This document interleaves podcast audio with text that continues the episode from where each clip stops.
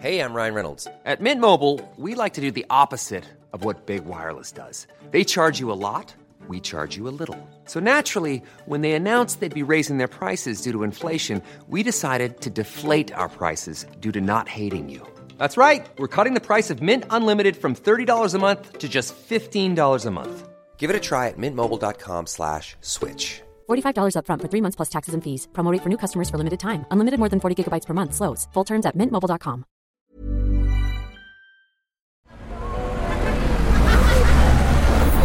Podcast Network Asia.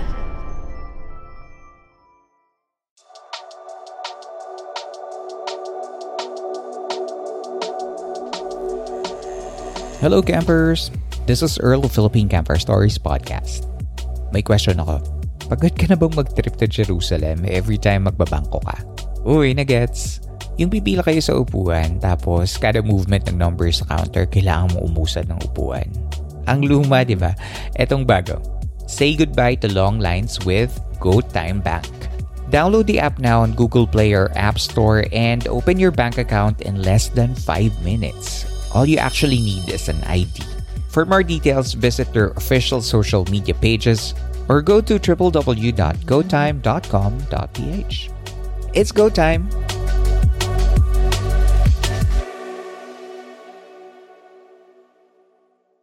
Isang paalaala, ang susunod na kabanata ay naglalaman ng mga salita at pahayag na maaaring magdulot ng takot, pangamba at pagkabahala sa mga nakikinig, lalo na sa mas nakababatang gulang. Huwag magpatuloy kung kinakailangan.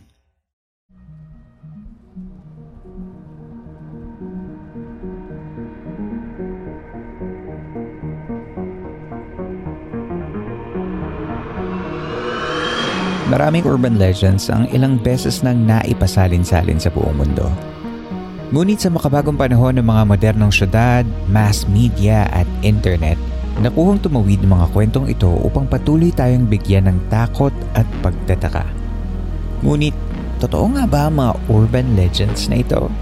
Ako si Earl, ang inyo pong campmaster. At sa susunod na mga sandali, ay ako ang inyong magiging gabay tungo sa mahiwagang mundo ng mga urban legends.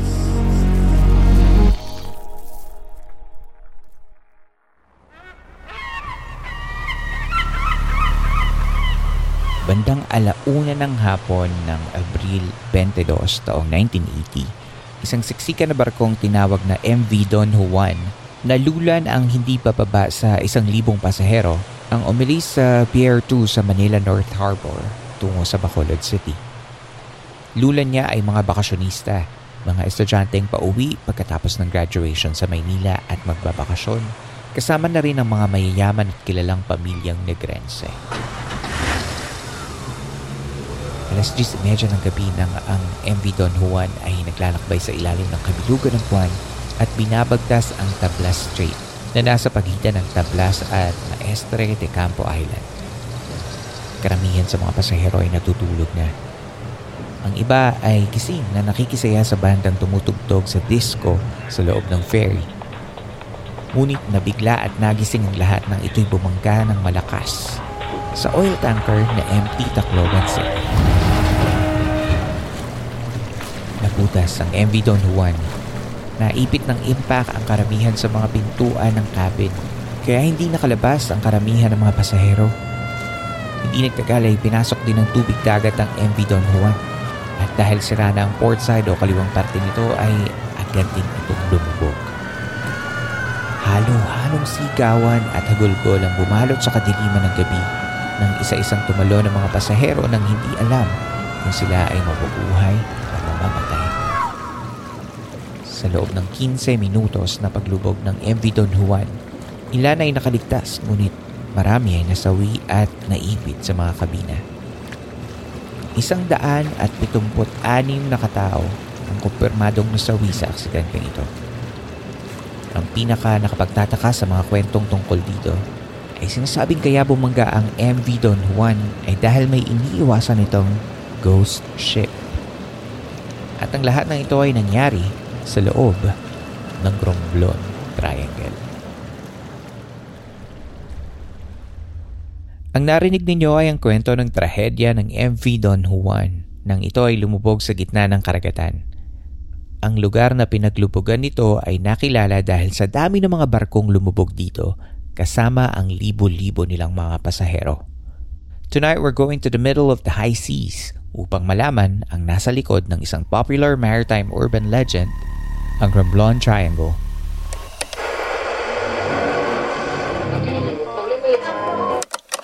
Ang Romblon Triangle ay sinasabing ang local counterpart ng misteryosong lugar na tinatawag na Bermuda Triangle na kinilala sa mga maritime and aviation accident sa bandang North Atlantic Ocean. Ang base ng sinasabing Romblon Triangle ay matatagpuan sa mga isla ng Dos Hermanos at Sibuyan sa Katimugan. At ang dulo ng triangulo ay tumutumbok sa munisipalidad ng Concepcion sa Hilaga. Bakit ito sumikat sa modernong panahon at naka-achieve ng urban legend status? Totoo nga ba ang Romblon Triangle?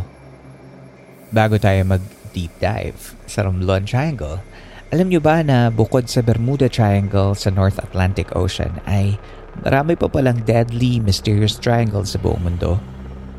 Sa artikulong inilabas ng CNN noong May 31, 2011, ang iba pang mga triangles na maituturing na misteryoso ay ang Devil Sea or Devil's Triangle na matatagpuan malapit sa Japanese island of Miyake. Ito raw ay kumuha ng limang military vessels at humigit kumulang isang daang siyentipikong nag-aaral ng lugar sa loob lamang ng dalawang taon. Ang Michigan Triangle naman ang huling lugar na namataan ang Northwest Airlines Flight 2501 bago ito tuluyang naglaho at hindi na nakita pa. Ang mga ito kasama ang Bermuda Triangle ay kinikilala bilang mga paranormal triangles – Karaniwan ang triangle ay nai-associate sa mga bagay na kakaiba gaya ng simbolo ng grupong Illuminati at ng simbolo ng tatsulok at bilog o thaumaturgic triangle na ginagamit upang magsamo ng mga demons. Kaya naman hindi katakataka na ang triangle ay maging associated sa mga bagay na negatively known. Isa sa mga sinasabing paranormal triangles ay ang Romblon Triangle. Ayon sa isang report sa US Naval History and Heritage Command, ilang mga barkong pangdigma ang sinasabing nawasak at pinalubog noong kainitan ng Battle of Sibuyan Sea during the World War II sa Romblon Triangle. Ang barkong Musashi, ang ikalawang pinakamatibay na barkong pandigma ng Japan, kasama mga destroyer ships na Yamato, Nagato, Fuso at Yamashiro ay sinira at kalaunan ay pinalubog ng kanilang mga kalabang Amerikano noong October 1944. Ito ang ilan sa mga pinakaunang reports ng mga maritime disasters sa loob ng Romblon Triangle. Gaya na nga sa kwento sa umpisa ng episode na ito, ang MV Don Juan ay isa rin sa mga pinaka naaalalang barko na lumubog sa Romblon Triangle sa bahagi ng Tablas Strait. Umalis ng Maynila ang MV Don Juan noong April 22, 1980 patungo sa Bacolod. Lula nito ang mahigit isang libong katao na sa maximum capacity nito na 864 na katao. Kilala ang MV Don Juan sa bilis nitong bumiyahe na nakukuha nitong matapos ang karaniway 22 hanggang 24 na oras ng biyahe sa 18 hanggang 19 oras na lamang. Pagsapit ng gabi at umabot sila sa Tabla Strait ay bumangga sa isang oil tanker ang MV Don Juan na siyang sumira sa tagiliran nito. Napuno ng takot at pangamba ang barko at nagkagulo. Dali-daling namigay ng life jacket sa mga crew ngunit dahil gawa ng takot maipit sa lumulubog na barko, talo na na ang iba at hindi na nahintay ang lifeboats at life jackets. Sa loob lamang ng 20 minutos ay kinain na ng Romblon Triangle ang MV Don Juan. 176 na katao ang naiulat na nasawi sa aksidenteng ito at ang iba naman ay kung hindi nakaligtas ay nawala sa karagatan. Ang pinakakatakataka sa mga kwentong ganito sa Romblon Triangle ay sinasabing ilang sandali bago mangyari ang isang trahedya ay isang ghost ship di umano ang biglang lilitaw sa gitna ng karagatan. Kinilala ang ghost ship na ito na pagmamayari ni Lolo Amang Bago daw sumalpok ang MV Don Juan ay nakita raw ang barko ni Lolo Amang kaya ito ay pilit iniwasan. Nakita din daw ito ng mga survivors ng aksidente. Ang kwento ng ghost ship ni Lolo Amang ay halos kahalintulad na ng ilang pang mga ghost ship stories ng ibang mga probinsya gaya ng Tayog-Tayog sa Sikihor at ang gintong barko ni Don Diego sa Tiwi Albay. Ang barko ni Lolo Amang ay sinasabing gawa sa ginto at kahit na balot ng dilim ang gabi ay makikita daw itong kumikinang at ayon sa mga nakakakita ay para mong may piging sa barko kapag ito'y namamataan. Ayon sa mga kwento, si Lolo Amang daw ay nakatira sa Mount Kayatong sa Romblon. Nakikita nga ba ang barko ni Lolo Amang sa Romblon Triangle? O isa lamang itong mirage na madalas na kaso ng mga kakatuwang bagay na nakikita sa gitna ng dagat? I guess at this time, to see is to believe.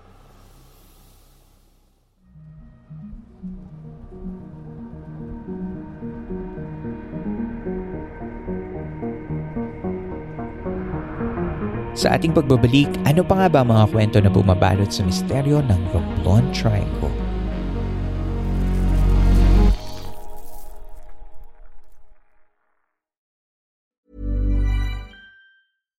If you're looking for plump lips that last, you need to know about Juvederm lip fillers. With Juvederm Volbella XC and Juvederm Ultra XC, your lip look, whether it's subtle or bold, can last up to one full year with optimal treatment and no additional maintenance. Find a licensed specialist and see if it's right for you at juvederm.com today. That's J U V E D E R M.com. Add fullness to lips in adults over 21 with Juvederm Volbella XC or Juvederm Ultra XC. Do not use if you have severe allergies or a history of severe allergic reactions, or if you're allergic to lidocaine or the proteins used in Juvederm. Tell your doctor if you have a history of scarring or taking medicines that decrease the body's immune response or that can prolong bleeding. Common side effects include injection site redness, swelling, pain, tenderness, firmness, lumps, bumps, bruising, discoloration, or itching. As with all fillers, there's a rare risk of unintentional injection into a blood vessel, which can cause vision abnormalities, blindness, stroke, temporary scabs, or scarring.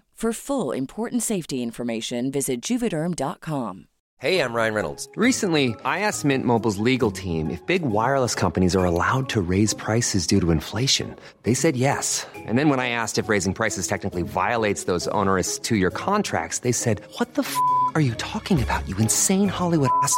F- So to recap, we're cutting the price of Mint Unlimited from $30 a month to just $15 a month. Give it a try at mintmobile.com slash switch. $45 upfront for three months plus taxes and fees. Promo rate for new customers for limited time. Unlimited more than 40 gigabytes per month. Slows. Full terms at mintmobile.com.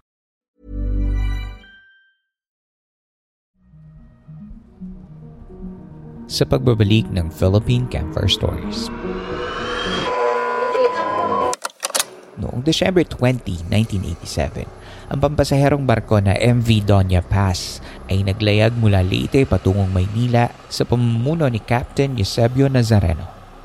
Pag-aari ito ng Sulpicia Lines na ngayon kilala na bilang Philippine Span Asia Carrier or PSAC.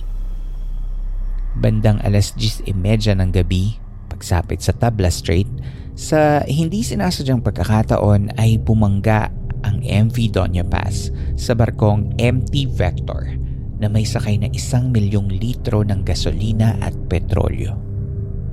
Isang pasahero ang nagsabi na naramdaman daw nila ang banggaan ng mga barko at maya-maya pa ay narinig nila ang pagsabog at hindi naglaon ay kumalat ang apoy papunta sa MV Doña Paz at sa dagat. Dahil nakakandado ang mga cabinet na naglalaman ng mga life jackets nagpanik ng mga tao kasama ng mga crew ay nagsitalunan ng mga pasahero sa dagat upang takasan ang lumulubog at nagliliyab na MV Doña Paz. Nilangoy ng mga pasahero ang nagliliyab na dagat at ang mga nasusulog ng mga katawan. Sa huli ay tinatayang 26 lang ang naitalang nakaligtas mula sa estimadong mahigit 4,000 pasahero. Ito ang pinakamalalang maritime disaster sa kasaysayan ng Pilipinas.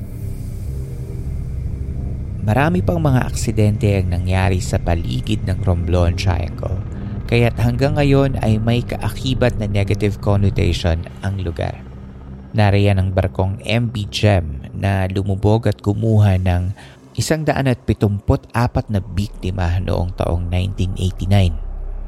Ang MV Princess of the Stars na lumubog noon lamang 2008 sa kasagsagan ng Super Typhoon Frank ay kumuha ng 437 katao bilang biktima at mahigit 600 pa ang nawawala. Sa dinami-dami ng mga aksidente at libo-libong biktima ang kinukuha ng dagat ng Romblon Triangle ay naiintindihan ko kung bakit nga ba tila may sumpa ang lugar na ito.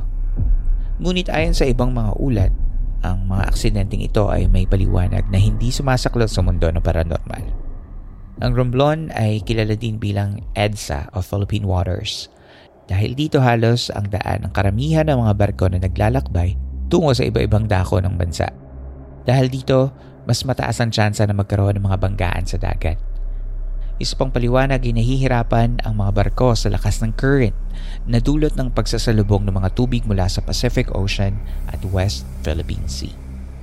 Bukod sa mga paliwanag na ito, hindi natin maididiskwento kagaya ng pagpipilit na makapagsakay ng mas marami kaysa sa maximum occupancy dahil sa kagustuhan na makapagsakay ng mas marami at kumita ng mas malaki. At pati na rin ang mga hindi di kalidad na makinarya at hindi sapat na life-saving equipment sa mga naturang barko.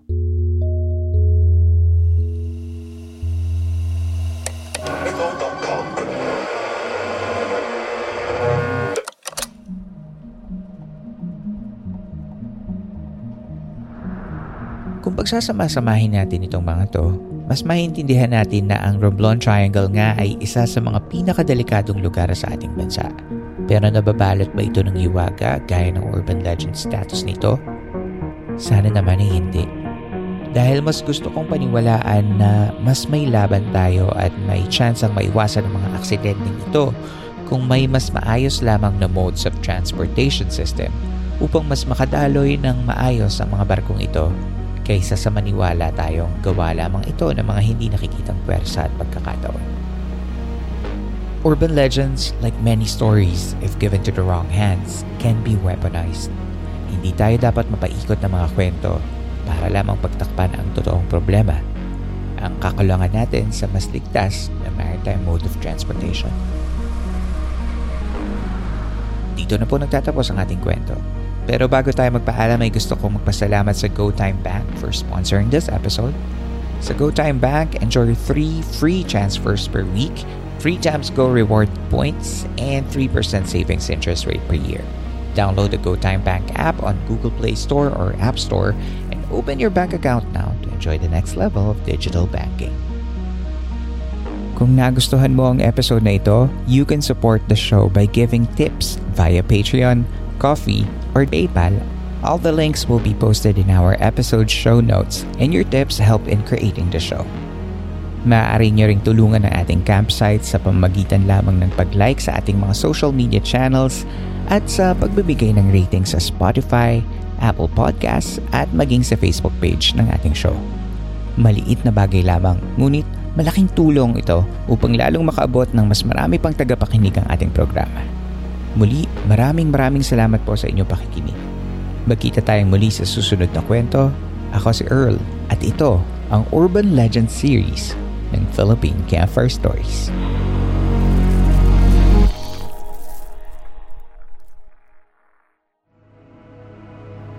This podcast episode is based on or is inspired by true events. Unless otherwise indicated, all the names, characters, businesses, places, events, and incidents in this podcast are either the product of the podcast creator's imagination or used in a fictitious manner. Any resemblance to actual persons, living or dead, or actual events is purely coincidental.